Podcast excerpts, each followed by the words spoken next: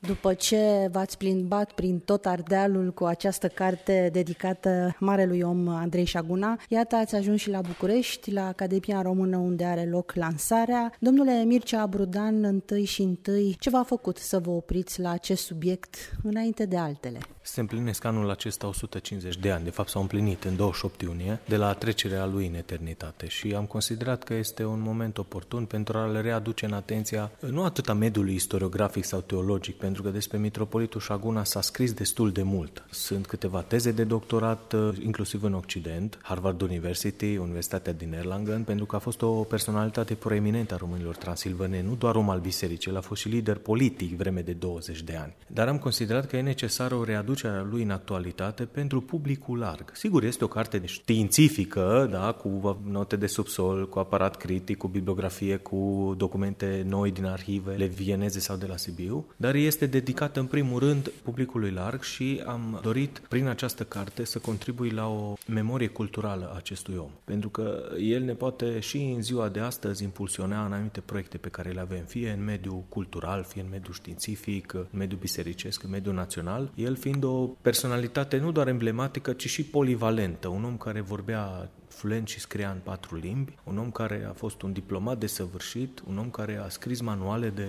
școală și de învățământ superior teologic, un om care a impulsionat cultura, un om care a editat un ziar care, iată, până în ziua de astăzi apare, neîntrerupt, din 1853, Telegraful Român, a trecut prin, dacă ne gândim, dictatura comunistă și toate problemele economice și nu s-a întrerupt. E de fapt singurul ziar care apare în spațiul românesc cu această continuitate și mă bucur că acest eveniment are loc și la Academia Română. Cred că este cel mai potrivit pentru că Andrei Șagun a fost membru de onoare al Academiei Române, ales într-o toamnă, cred că la fel de frumoasă ca aceasta, în anul 1870. Aș vrea să subliniez pentru cei care ne ascultă că sunteți foarte tânări și mă bucur că există există astăzi generația domniei voastre care să se aplece asupra acestor valori ale României pentru că avem nevoie și așa cum spuneați foarte bine că se întâmplă acest eveniment uh, sub cupola aulei Academiei Române în prezența președintelui Academiei Române Ioan Aurel Pop, a profesorului Ioan Bolovan, membru corespondent al Academiei Române și alți invitați, cât de important este după ce vom ieși din acest mediu academic să ne îndreptăm către școli, licee, facultăți,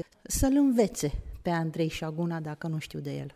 Da, o întrebare foarte potrivită. Eu am încercat cât am putut să readuc în atenția oamenilor, contemporanilor din ziua de astăzi, scoțându-l din mediul acesta strict bisericesc în care el a fost împins, mai ales după canonizare. El a fost canonizat de Biserica Ortodoxă Română în anul 2011, dar el s-a bucurat de un renume după moartea lui extraordinar în toată Transilvania. Mă refer la Transilvania în sens larg, Banat, Crișana, Maramureș și chiar din coace de munți. Interesant este că în Dobrogea, nu, unde este o comunitate comunitate importantă de macedo-români, el fiind macedon, am putea să spunem, armân, deși născut în nord-est Ungarii, într-o familie de negustori macedo-români. Acolo există la Constanța o universitate care îi poartă numele. N-am încă un, un contact cu ei, dar uh, m-aș bucura. Am fost uh, nu de mult, uh, în septembrie, la Brașov. Chiar în 17 septembrie am lansat cartea acolo, o zi în care Andrei Șaguna, în 1852, a pus piatra de temelie a actualului foarte cunoscut Colegiu Național Național Andrei Șaguna. Și m-a impresionat, apropo de actualitatea persoanei lui, aflând un lucru pe care nu știam, și anume că în momentul în care a pus piatra fundamentală, el a ținut o cuvântare foarte frumoasă, ziua n-a fost aleasă întâmplător, că era ziua de prăznuire a Sfintei Sofia, deci a înțelepciunii cu cele trei fiice ale ei, Pistis, Elpis și Agapis, dragoste, nădejde și credință. El face o predică foarte interesantă cu înțelepciunea, care se bazează pe aceste trei virtuți creștine, cardinale, le numește el, dar am aflat că el și-a îngropat în piatra de temelie a școlii școlii, deci sub actualul colegiu, clădirea importantă, crucea lui episcopală. Deci asta ne spune foarte mult de cât accent punea el pe învățătură, pe educație, pe știință. Un om foarte deschis la și el însuși fiind un model de, să spunem, progres științific, deoarece în ultimii patru ani ai vieții, de pildă, vă dau un, un detaliu din viața lui, a învățat franceză cu un profesor SAS din Sibiu și se abonase la ziarul Le Figaro. Asta am găsit în agendele lui personale unde scria cât costa abonamentul pe an. Deci asta a fost un om care până la sfârșitul vieții lui a căutat să se cultive, să fie la curent, nu doar cu știrile,